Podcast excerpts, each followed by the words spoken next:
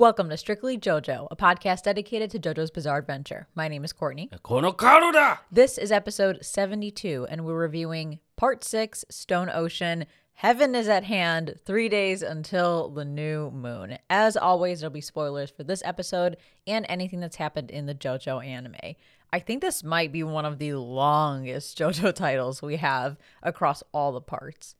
Yeah, I don't know why they just didn't do this like under Underworld Part 1 and Underworld Part 2. That's a good question because, yeah, looking at the episode titles for the third core of Stone Ocean, there's many of those. Heavy Weather has three parts, Sea Moon has two parts, Made in Heaven has two parts. So, Underworld Part 1 and 2 would have been a more practical way to do this. Unless they just needed a reminder that we are three days out until this plan to take in motion or be set in motion with the new moon. Although we find out later that Pucci doesn't even stick to this plan. So yeah, I don't know what happened with the the titling. It's like they were trying to have very unique titles and then they just kind of gave up and said, "We'll just name it after the stand." Let's just pick the stand of the week. We'll name it after that, however many parts. We'll call it a day. But it is what it is. We have the final Dio, son of Dio, that we are dealing with in this episode, in this mini arc, and that is Versace. It is Versace, right? I think it's actually pronounced verses. But like, but it yeah, the as far as, reference like- is to Versace. but are you saying like Versace the designer is pronounced versus? No, I think that's just how they're pronou- they they pronounce it as verses in the the Japanese dub. They do, but is it spelled Versace? Uh, Like n- as we would say it. I know like Italians are probably like cringing so bad right now at the way I'm pronouncing this, but like for us in the states, is it is his name actually spelled Versace? I don't think so. I think it's actually verses, uh, or at least I'm looking at the kanji. Or is that like the kanji for the for Donatello verses, and it translates as Donatello Versasu. Oh wait, yeah, looking here at the JoJo wiki, Dio had at least four children, being Giorno Giovanna, Donatello versus. Okay, so it's not Versace. I always Well, I thought think- it was. I think sometimes if people don't know about the ch sound in Versace, they'll they'll think that the word is actually pronounced versus. so is his name spelled versus or is it spelled Versace? I think it's versus like this versus that. Yeah, that's what I'm seeing here too. That's why I was confused because I was like, well, I think the reference is Versace. That's always what I called yeah. Okay, uh, yeah, I have an explanation for why it's versus, but there's I think it's actual it's actually versus Okay. Versace. Okay, I want to make sure I say it right. So if I say Versace, I apologize. It'll be I'll do my best to make sure that I say versus. But yeah, we are continuing the Sons of Dio arc, wrapping up wrapping it up with verses. And the entire time I'm sitting here thinking it's kind of weird that Jolyne is battling her own relatives because technically they're Jor- they're Joestars. Jor stars. Jor stars. Technically, they're Joestars if Giorno is a Joestar. But they may not have like the good traits, the good personalities. But technically, right? Like, technically, if Giorno is a Joestar, then wouldn't these three also be Joestars? Yeah.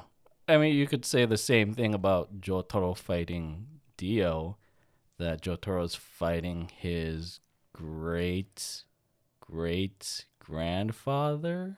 His great great grandfather's body. Yeah. so it's all uh, no pun intended, I guess it's all relative. That kind of feels different though, because it feels like Jotaro is putting his, he's putting Jonathan's body to rest, because it's it was stolen by Dio, but here you have like offspring. It's family drama. Yeah. What, Either what more do you expect? Either way, it's just interesting to kind of take a step back and think like Jolyne is fighting with her own relatives. If Giorno did show up, as we talked about in the previous episode, would Jolyne go up against Giorno? Like, how would that all go down? well, you also have to ask like which side would or which side yeah, which side would Giorno pick? So That's true. Although knowing Giorno, he'd probably be like, fuck it, I'm not getting involved. yeah. We don't have much for you guys today. There hasn't been any big JoJo news. Um, nothing interesting happening on on our end. So yeah, I guess the only thing to say is Happy New Year. We're here in 2023 and continuing our Stone Ocean review series. Thought this would be a good opportunity to just remind everybody about what our schedule will look like for the next several months. And that in particular is Stone Ocean every single week through, if I'm reading this correctly, through March 13th. So, middle of March is when we'll wrap up the Stone Ocean review series. And then after that point, we're going to go back to our normal bi weekly schedule. So, you won't get another Strictly JoJo episode until March 27th. I think we're trying to do something interesting with that episode before we transition back into Stardust Crusaders. So we still have a lot of time left on Stone Ocean, but we'll remind you guys what the schedule will look like as it gets closer to March. So, this episode, Underworld versus what do we think? What were your initial thoughts on this last son of Dio and I guess this weird this weird situation happening in a pit underground?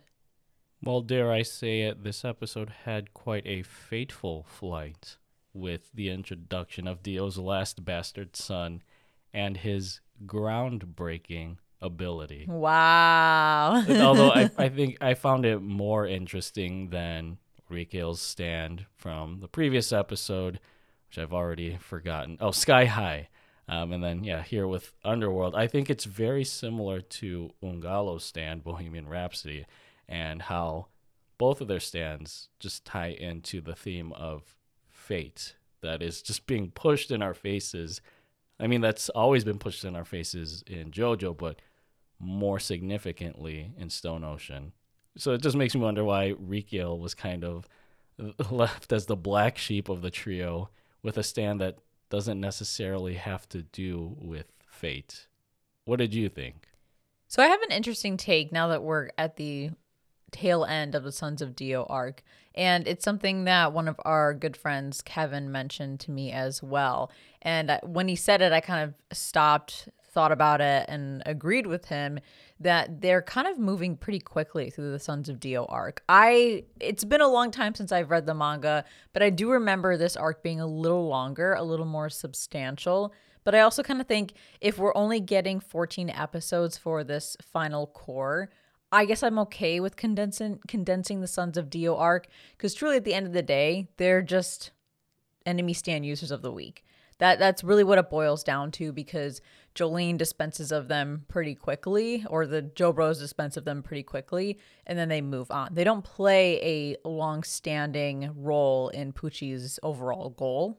And I would rather them dedicate more time to everything that happens in the latter half of the third core because it is a lot. It's it's very confusing and I think the pacing was fantastic probably because the Sons of Dio arc was shorter than maybe what it normally would have been. Despite that, though, I think it's been going really well, and I feel like a two-part arc for um, verses is is appropriate because there's a lot that needs to be explained with how his stand works, and um, I think that the way he's trying to dispose of Jolyne and Hermes is obviously like very unique and his stand in general is very unique. So I think having a two parter for him is helpful. Plus, he does stick around a little bit longer because he doesn't die right away or get knocked out right away. We'll see him continue to be a pain in the ass for Jolyne for a few more episodes. I mean, it does feel like the Sons of Dio episodes are are being rushed through. I mean, I can't really see a way you can elongate these arcs because like it's it's always like cause and effect. Like we find out how their stand operates, and then the Joe Bros or the prison posse figure out how to how to circumvent or circumnavigate that and defeat the stand. So yeah, it's always that's enemy stand user of the week formula. I think I would have preferred that these characters being sons of Dio, they have very formidable stands. I mean, these are still interesting stands, but for them to just be easily disposed of in like an episode or two just kind of diminishes the fact that these are supposed to be Dio's offspring. Like I was expecting a, a caliber similar to Giorno, but like I said, it, it's almost like these are like Dio's bastard sons who who don't really offer any value, and they end up just being like pawns in Pucci's chess game. So very underplayed despite their their blood status. I agree. I think that you could easily remove the fact that they're Dio's sons, and then nothing would really change. Um, I think maybe maybe Pucci's connection to them might change a little bit, but they could just be underlings. They could just be henchmen of Pucci's who happen to be stand users, and of course, stand users are attracted to other stand users. So we could find a way to uh, to to give reason for them helping Pucci that d- doesn't have to be the fact that they're blood sons of of Dio. So the fact that you can easily remove that from the equation makes to your point makes it feel like them being Dio's sons is not capitalized on enough. Like you'd think that they would be like the the mini bosses of this last part like they're gonna be a pain in the ass for jolyne um they're gonna be almost like the who's a good example like the vanilla ice of part three like he mm-hmm. was a very f- formidable foe he was you know teased earlier on and, and kind of had um, a bigger role to play than many of the other henchmen. Here, like you don't get that with these Sons of Dio. So I think it is a missed opportunity to give them a bigger role. But they are the final three uh, st- enemy stand users of the week because then after that, it's all about Pucci, Weather Report, um, and then the finale. Well, Weather Report and then Pucci and then the finale. I guess they could have had Sons of Dio almost act as a moniker, a moniker for them being like a cult that's surrounded by Dio. You know what I mean? Like, as you have, I, I'm just thinking of real world cults that refer to themselves as like sons or brothers of something, or like that. What was that show about the motorcycle club? Sons, Sons of, of, Anarchy. yeah. So not necessarily that they didn't have to make them blood related, but almost establish this sort of cult like status with the. He's group. their followers essentially. Yeah, and that could kind of fit in with you know Pucci being a religious figure could kind of go in that same vein, but it is what it is. They are the true blue blood sons of Dio, even though I'm sure Dio's rolling in his grave right now. But all right, JoJo fans, time to brace for impact as we dive down into our synopsis and discussion for Part 6, Episode 28 Heaven is at Hand, Three Days Until the New Moon. With Milkmaid Man eating their derriere dust, Jolyne, Hermes, and Emporio move onwards towards Pucci Gangier's location at a local Orlando hospital where he is providing first rate, worst rate care to the last of Dio's unfortunate looking offspring, Versus. While Jolyne has Emporio play errand boy to deliver Jotaro's soul album to the Speed Waifu Foundation, Pucci Gangier awakens Versus's stand, Underworld, which takes Jolyne down quite the rabbit hole in her hospital spelunking escapade, where she suddenly finds herself on a plane experiencing quite a unique case of terracotta turbulence. Hermes too gets swept into the early enigma when she is smackledorfed by a vision of Sports Maxx despite his demise nearly 12 episodes ago. The prison posse pair then figures out that they are actually in the core memories of a flight whose final destination was the Shadow Realm over six years ago, and its fateful final descent is about to begin. I doubt the flashing seatbelt sign will be of much comfort to them. And now into the next segment of the show is that a music and or fashion reference where we document any and all nods, homages, and tributes that this extraordinary anime makes to the ordinary world of music and or fashion. So the first one is a fashion reference that we alluded to earlier with the son of Dio, Donatello, versus his name is a reference to Donatella Versace, an Italian fashion designer, businesswoman, socialite, and model who is the sister of Gianni Versace founder of the luxury fashion company Versace, with whom she worked closely on the development of the brand and, in particular, its combining of Italian luxury with pop culture and celebrity.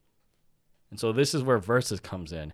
Versus was also the name of Versace's diffusion line of products and merchandise, which was given as a gift by Gianni to Donatella in 1989. Okay. So it's a combo of like the namesake for the designer, but also the namesake of one of the fashion lines under that brand. Yes. Okay, makes sense. And another fun fact um, with the character versus uh, the the Japanese VA for versus is Takanori Hoshino. Some of you might know him as the voice of Bakuzan from One Punch Man, Serizawa from Mob Psycho 100, and he is also the Japanese voice for Mickey Mouse. What the fuck? So this shit is Disney. yeah, there you go. And the last reference in this episode is a music reference with Versus's Stand Underworld. This is a reference to Underworld, a British electronic music group known for their atmospheric, progressive compositions, cryptic lyrics, and live performances with singles such as Born Slippy, Nux, and Dark and Long or Dark Train. And now it's time for the JoJo meme rundown, where we list each new JoJo meme that appeared in this episode. And unfortunately, we don't have any for this episode, but as always, let us know if we missed any. So the episode starts off with Jolyne, Hermes, and Emporio arriving to the hospital because Jolyne can sense that there's Pucci and, and some other people, or maybe just verses in there as well. Um, and Jolyne asks Emporio to take the disc, her father's disc, to the Speedwagon Foundation. And you can tell Emporio is very hesitant to do so. He doesn't want to be separated from Jolyne and Hermes because he's not used to being on his own in the outside world. So it's a very unique situation for him, but she she highly encourages him to do so, says that he's the only one who can do so because she needs to go and find Pucci and then gives him a smooch on the cheek. I mean, what use would he have been in the situation with versus really? He could have thrown a computer down the hole? I don't know. Or provide them with like a hiding place with his burning down the house room. Yeah there you go. But i think Jolyne, even though this guy's what only 11 years old this guy's this only boy 11 is only years 11 old. years old jolyne trusts him enough to do something that is of paramount priority um, and I think that it's it's a trust that Emporio will continue to carry with him, especially towards the end of Stone Ocean. I agree. It almost feels like the scene is is portrayed in a way like Jolyne is trying to push the task off onto Emporio and like saying, "Hey, you know, you're the only one that I can trust. Like I need you to do this for me." And maybe that was just my interpretation, but it is a very important task. That it, that disc is what's standing between like life and vegetation to death basically for Jotaro. And the fact that she's trusting Emporio with delivering that disc, disc to the Speedwagon Foundation is critical. Because if that disc were lost or stolen or whatever if Pucci were to to take it back that's it. Jotaro is going to rot away similar to how Emporio's mom rotted away. It then switches to a very interesting scene between Pucci and um, Versus. It's Versus Versus's uh, introduction as the final son of Dio, and I was very confused the first time I watched this uh, whole exchange because Pu- Pucci is eating some sort of pudding. I think it's like a, a seafood type of pudding. Yeah, I don't think they've specified what kind of dish it was and he's he tells versus that he's allergic to shellfish and that if the dish has it he can't eat it so then he asks versus to try it to taste test it. And versus says there's no shellfish but then he confirms that there's crab in it. And i'm like isn't crab a shellfish? And there's a clear shot of shrimp too which Yeah, is also that is a shellfish. Exactly. And i was like wait what? Are you maybe he's only allergic to like scallops and like mussels? But i was so confused by this because he's like i can confirm there's asparagus and blah blah blah. There's no shellfish. Like but he says before that that there's crab and i'm like i'm that meme of that lady with all the math equations going by and she's looking very confused. I'm like but but we see the shrimp and you said there's crab. Maybe it's a trick question. I have no idea. I don't know either. But then he does say that uh, Versus does say that he wants to try the sauce because he, because he can smell something in it, tastes it, and says that there are scallops in it. Pucci seems grateful for this confirmation, but then immediately changes the subject and asks Versus to stand up so that he can assess his shoe size, his clothing size, his weight, his height. Um, even notices that he tightens his watch to the second loop. And I'm sitting here, I'm like, what does any of this have to do with anything? First, you're talking about your shellfish allergy, and then you're assessing versus's physical stature. And the only thing that I can think of as to why he's going through this entire conversation is to say that Pucci has these strong similarities to versus because of his connection with Dio, because he's now he's got the Joestar birthmark, birthmark. You can assume that he's got Dio's blood in him. Maybe he's slowly becoming a son of Dio. I don't know. What was your take on this?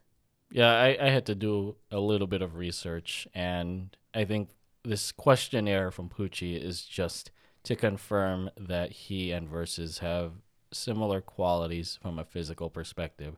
I think the clearest example of it is when uh, Pucci looks at Versus's medical report, sees his blood pressure uh, stats, and then he puts the blood pressure machine on himself, and it's producing the same stats.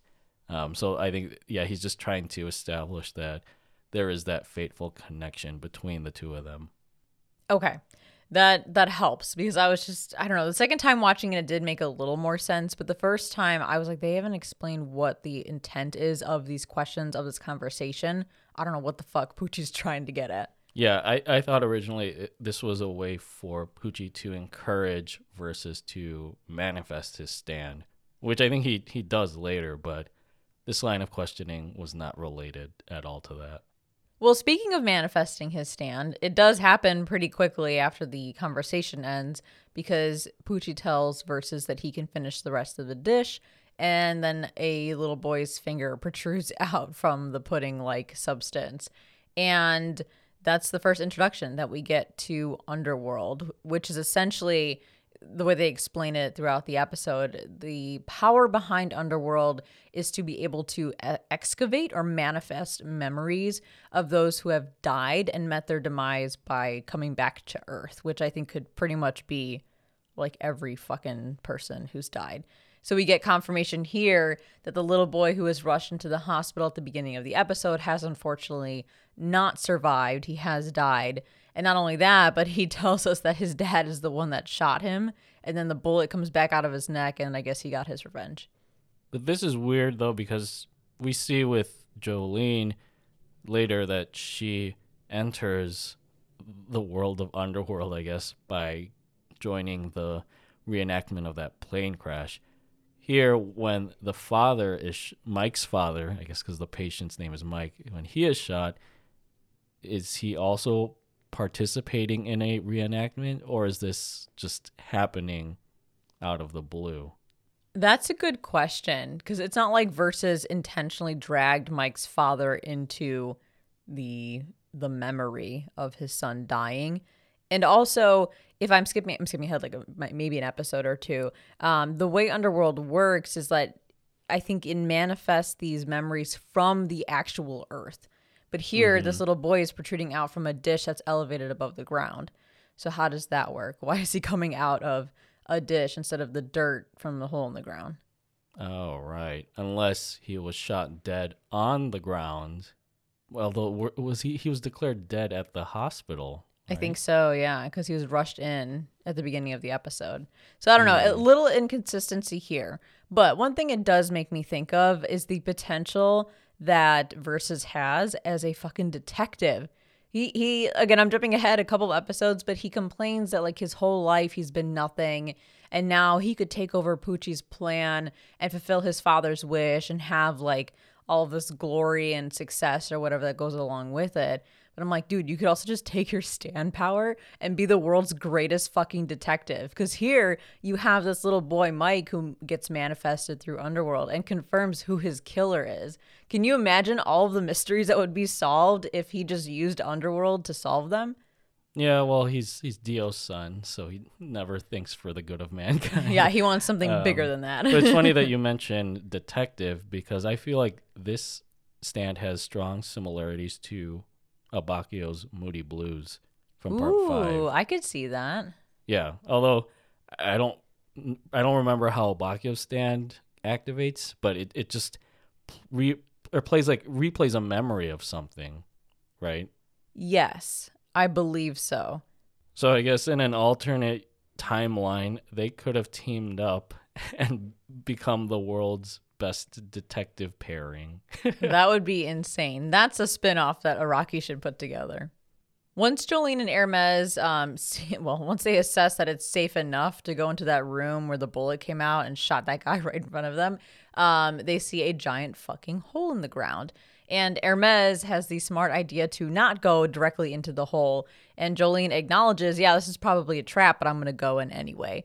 And I have to pause here and ask do you think that Jolyne makes smart decisions or does she just make rash decisions that happen to work out in her, fra- in her favor? This kind of, I guess this kind of ties back to the conversation or the thing that Rikio said at the end of the previous episode where things just almost seem to align in Jolyne's favor no matter what kind of decision she makes. I think in this case, yeah, the hole is a fucking trap, but if it means she has an opportunity to stop Pucci, I think she she'll go for it even at the cost of her own life. But is that the smart decision? If she ends up dying, then how can she stop him at all? Now, my my perspective is it's like half and half. She's smart in saying that if they don't go into this hole and pursue Pucci, that Pucci could just easily waste time and wait out the next three days until the new moon or whatever by staying in this hole. Um, but on the flip side, to Hermes's point, Jolyne is maybe too eager to go in, and instead of assessing the situation um, or trying to come up with a plan, she's like, "I'm gonna dive right in." Jolyne is like, "I'm gonna dive right into this hole," and Hermes knows that it's a trap. Jolyne knows that it's a trap, but Jolyne is wanting to just jump right in. Like she just doesn't care enough about the potential consequences. So I don't know. Yeah. So, sometimes I feel like, yeah, it's her Joestar resolve that's pushing her to pursue Pooch at any cost because she needs to stop him to save everybody. But I also wonder, like, is it just her being overly impatient, overly eager. Again, most of the time it works out great. Like it's it's always been in her favor, but sometimes it would be nice to see her maybe like stop and assess the situation before jumping right into it. I mean, switch out Jolyne with any of the JoJo protagonists we've seen in the anime so far. Do you think they would have acted any differently? Um, it depends. I think Jonathan would I think Jonathan, Jotaro, and maybe partially Giorno would be the type to stop and assess, or at least have a solid plan in place. Jotaro may not tell anyone what his plan is, but he's always got mm-hmm. a plan. Like I feel like he doesn't act rash like uh, irrationally. He just thinks very quickly and can come up with a plan on the spot and then just does it. he doesn't tell anybody. Joseph for sure would just jump right in. Josuke for sure would just jump right in. Of course, he's jo- Joseph's son. Um, so I maybe it's just it's Jolyne portraying those Joseph-like traits the way she has throughout this whole part. Okay, I guess to answer your original question, yes, she is being rash about her decision, but I just think that the Joestar line is always like cushioned by the idea of fate. So like no matter what what happens, the Joestar line will still prevail in some way in the end. That's fair. I could see it.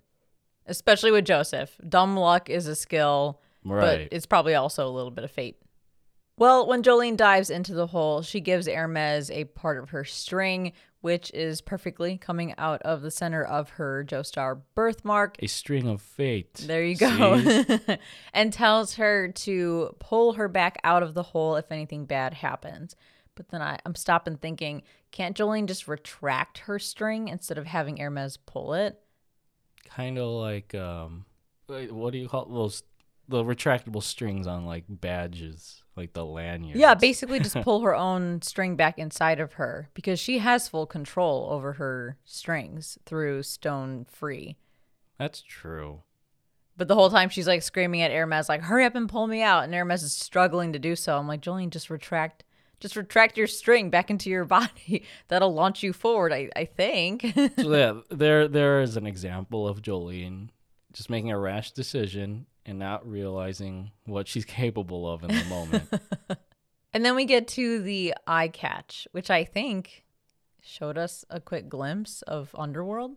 Yes. Um, right before we actually see him in the proper episode. So the stand stats for Underworld show its destructive power at none, speed at C, range at A, durability at C, precision and accuracy at none, and development potential at none. So development th- potential at none. oh my god. yeah, I'm pretty sure like all of the stands for the Sons of Dio have these similar stats where they're not inherently destructive, but for no, or for Underworld's case, it's reliant on the severity of the memory or the incident that's recreated. True. It is very bound to what's already happened in history. It can't really create something from nothing. And to comment on the stand's physical design, something about it just screams high fashion. Uh, here, we'll obviously post a screenshot of the stand stats from this eye catch in the Discord. Uh, but if you look at it, it, it reminds me of a sort of JoJo version of like a chiseled Renaissance statue. And I'm thinking specifically of the statue of David by Michelangelo. And it may be no coincidence since Versace's logo is that of the Greek mythological figure Medusa. So maybe this stands physique is an homage to classical Greek masculine physique. I could see that, but it also looks a lot like Diver Down. Oh, uh, yeah. Maybe because of the tubes coming out of its face and neck and stuff, and it's blue-ish. Yeah, like that light blue, light purple tone. And it has like no facial features. Sorry, it, to me, it just looks a little like not super close like Diver Down, but has some similarities to Diver Down because you don't get a really good look at the stand in this episode. He's always it's always sort of moving around. So I think in that motion, I thought it kind of looks like Diver Down. I think even like Vers- Versus himself has like a choker that almost looks like a, a Greek symbol. It's like that Versace swirl. Like that pillar kind of. Yeah, looking thing, which is also on Rohan's thong that he wears in part oh. part four. Because I'm pretty sure it's a it's a Versace thong that he's wearing. they shop at the same Versace store. Jumping back into the episode, but still talking about the stand underworld, I'm wondering if this could be a new sentient stand. It's not super clear in this episode. We'll probably talk about it more in the next episode, but it does seem like Underworld like ver- like Versus is reacting separately from what his stand is doing and that the stand seems to be talking to him and Pucci. So mm-hmm. we'll keep this in our back pocket for the ne- that next episode when we see the stand a little bit more, but we could have a new sentient stand in our hands. In our hands, on our hands. And I have to say, I don't think that the localized name Netherworld is that bad of all the localized mm-hmm. names, that one's not too bad. I get where they came up with the idea Underworld, Netherworld. It's it's decent. I, I could accept that one. So Jolyne is in the airplane. She's struggling. She sees Pucci and to her this unknown Versus person. And Pucci, on the opposite end of things, warns Versus that Jolyne is much more accustomed to battle based on everything that she's gone through and tells him not to pursue her. And we get that first little glimpse of Versus getting annoyed with Pucci, saying, like, dude, shut the hell up. I'm trying to help you here. Of course, it's under his breath and it's not directly at Pucci, but that's the start of the tension that we get between the two of them. Yeah, and I think well, a running thing with the Sons of Dio is trying to find out if they reflect a certain aspect of Dio's personality. I don't think you get too much of that in this episode, but I think in the next episode we'll get more of Versus's backstory. But here, I think that instance kind of show of of Versus getting irritated with Pucci looking down on him in a way suggests that uh, Versus has a little bit of Dio's superiority complex. Yeah, I could see that. He he's someone that Dio has always been someone you can't pin down Jonathan has tried many, many times, and I would agree that Versus is emulating that that trait of his father's. Then comes the return of Sports Maxx, which I'm sure a lot of people did not expect to see. So as Hermes is trying to pull Jolyne up, and again I'm sitting there questioning why Jolyne's just not retracting her uh her strings in a way kind of like you know when wait i'll make a batman reference ready? When batman uses his like grappling hook thing and then he can retract himself upward All onto a building. That's what jolyne could be doing but instead she's screaming at hermes and then hermes is panicking because sports maxx shows up and that's probably the last person she ever wanted to see. And he explains to Hermes directly that Underworld is excavating these memories of what's happened to people um, even as far as like Sports Maxx dying at Green Dolphin Street. So I'm guessing the range on this stand is pretty significant. So is it like, would it be Versus choosing the memory that he wants to affect his opponents, or is this this just happenstance? That's a good question because Versus should not be aware at all about Sports Maxx or how he died. So maybe it's twofold. Maybe it's Versus can choose um, and intentionally chose the airplane crash because it's such a significant moment. There's an exact time that it happened. Um, so he can kind of control the situation, and it's not easy for Jolyne to escape. Because you have to also to think in the next episode, he manifests with his stand the helicopter crash and sticks Hermes or Jolyne in that helicopter. But maybe there's a second component to the stand where, based on the person that it's impacting, it can pull a memory of a loved one who passed away or someone who had significance to that person that passed away. Okay, I'm looking at the JoJo wiki, and this it, this is kind of like a cop out description, but it says uh, Versus is also granted the knowledge of everything that has happened in the past. So Yo, that is OP as fuck. That is really OP. Can you imagine? That's what Abbacchio wish he had wished he had. That's like mm-hmm. that's like if okay, so I know that Versus is a new stand user, so he hasn't really tapped into the potential of his stand. But if he's smart enough, it could go beyond an Okuyasu the hand situation, and he could actually he could actually put his shit to good use. I, I'm surprised. I did not realize that's what that stand was capable of. Although it's kind of ironic that he picked us or that Sports Maxx appeared because in a way, Underworld and Sports Maxx's stand Limp Bizkit are reviving memories of the dead. Yeah, that's true. They do have that similarity. And at the end of the episode, Hermes does get pulled into the same situation as Jolyne. They're both on this airplane. They're learning that the airplane has crashed in the past, that the passengers went up in flames, and that they only have three minutes left um, before it's all over. I did take note that Hermes calls them ghosts, but one of the passengers said that they're actually memories. And I think the reason that the passenger says that is to confirm to Hermes and Jolyne that these things have already happened. Memories are of things that have already happened, so you cannot change what's going to happen. And just out of curiosity, uh, I, I think the flight attendant mentions that the plane crashed on July 21st, 2005.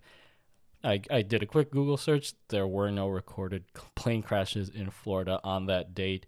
Um, and also the flight that Hermes seemed to remember of, of the flight number of this plane, flight 2882 to Dallas. I think that's actually a flight from Chicago to Los Angeles. Oh, so yeah, no relevance. I think it was just there for story purposes. Uh, that's good though, because it might be a little fucked up if Araki used an actual plane crash where innocent people Yeah. died. that's true. Because I w- this reminds me of the the plane in part three with was it Tower of Tower of Gray? yes. Um, and I was just thinking, is there historical significance with that? But yeah, these are just random flights that have no real world Fictional flights, right? oh yeah, fictional flights that have no real world basis. Um, but I mentioned this in the beginning of the episode. Uh, it's interesting with Ungalo's like like with Ungalo's stand, Bohemian Rhapsody versus his Underworld has the members of the prison posse, which in this case it's Jolyne and Hermes before it was Weather Report and Anasui, kind of confronting the absolute nature of fate. Because with Bohemian Rhapsody, you had fairy tales ending in a specific way. With Underworld, you have this reenactment of the plane of a plane crash that needs to play out that or that will play out the exact same way that it did back in I think two yeah in 2005. Yeah, that's a good point because there's all this talk about Pucci reaching a fate that like Dio has had in his sights for a really long time and Pucci makes it seem like this is going to happen. It is Dio's will. This is going to happen. And that's why he's even fine with, you know, telling Versus like if Jolyne wants to escape out of this hole, then that's fine. Let her do it. I think at this point he sees these things happening for a reason and that just kind of tie, like you said ties right into these these two sons of Dio and the way that their stand powers work. Like just reminding everybody that you cannot change what is or has already happened. And I think this just provides additional hints as to what Pucci is claiming heaven to be when we reach the climax of Stone Ocean. One last thing I wanted to comment on with this final scene in the plane is the sound design. Uh, specifically, when you hear the flight attendant speaking, and then you start to see the burn marks on her skin, and then the passenger whose head ends up in her stomach. You can hear her voice, like it sounds crystal clear at first, but then it starts fading into this sort of like audio tape quality recording. And I think the same thing happened with the the child patient Mike when he was speaking to Versus out of the that seafood dish is that their voices are to become more muffled or like lower in audio quality, which I think is a great way to emulate that these are all memories of the past that are speaking with the characters in the present. That's a really good point as well. I didn't even realize that. I did notice the change, but it like didn't register with me that it was signaling something. But I like that that audio change happens right before the crash is going to happen because yeah, it's like they're they're meeting their final moments. I did find it weird though that they were already sort of burning up and that she already had the guy's face in his stomach before the crash technically even happened. Right. Um, but that could just be the way that uh that underworld can kind of I guess, kind of manipulate the situation while still being subjected to what has actually happened in history. And the episode ends with Pucci asking Versus if he can make the crash happen any faster because he's concerned with Weather Report closely approaching. But same thing here. Versus confirms that he cannot change what's happened. If the plane crashed at 9:33, it's going to crash at 9:33 again and we're left with that cliffhanger ending of two minutes until the crash occurs. That, I think that's also kind of foreshadowing with Pucci's ability, his stand ability evolving, where he can, spoiler alert, accelerate time. I know. He's like, can't you make this shit go faster? I'll just make this shit go faster. Right. and that brings us to our final thoughts for part six, episode 28 Heaven is at Hand three days until the new moon. So, do you think this episode crashed and burned? Uh, no, I thought it was a good episode. I think it's a slower burn than some of the other episodes we've gotten in this uh, third cour because I felt like there was a lot of like drawn out tension and then a lot of explaining that needed to be done once you found a fucking airplane in a hole in the ground. But it was all worth it. None of it felt um, weirdly paced or felt unnecessary. Um, so I did enjoy the pacing of the episode overall. I'm still confused by the episode title. I think that it's it's more like a status update than what's actually happening in the episode. Like yes, technically we're three days out till the new moon, but you only get a reference to that in the beginning of this episode. The rest is all focused on Underworld and Versus. So I think calling it Underworld Part One would have been a much more appropriate title, but it is what it is. That's a, a minor detail overall. And while Rikiel is one of my favorite sons of Dio, I do think that Versus would be my number two. I think that he, um, I, I enjoy the fact that there is conflict between Versus and Pucci, at least starting to manifest in this episode, and that um, the potential that Versus has on the on the story with his stand in the later episodes, especially when he's hunting down Emporio. I really enjoyed all of that. Like there was more more substantial stuff that happens with Versus than with the other two sons of Dio. So I'm enjoying this episode and kind of reflecting on like how what what hints they're giving us about how he'll act in the next subsequent episodes um, and how he'll kind of impact the story when the snails arrive and all that crazy shit. So I think this is a great way to introduce his character. But what about you? I too do not think this episode crashed and burned. I thought it was an intriguing starter episode to the Underworld arc that inevitably focuses on the third of Dio's unfortunate offspring. But I think Versus has an arguably more interesting stand than the previous siblings, since it alludes to the succumbing of one's fate, um, almost as if it is heeding a warning to the viewer of, again, what's to come with Pucci's recipe for Disaster in the later half of this cour. Uh, with this whole arc, it's almost as if Pucci is trying to corner Jolyne into an impossible situation where her fate should be rightfully sealed within this fateful plane crash.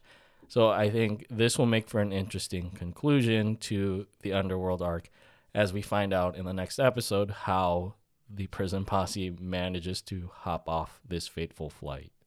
And we'll get more Versus in the next episode. So look forward to that. But once again, Happy New Year, everyone. Thank you so much for joining us here at the start of 2023 and for joining us each and every week.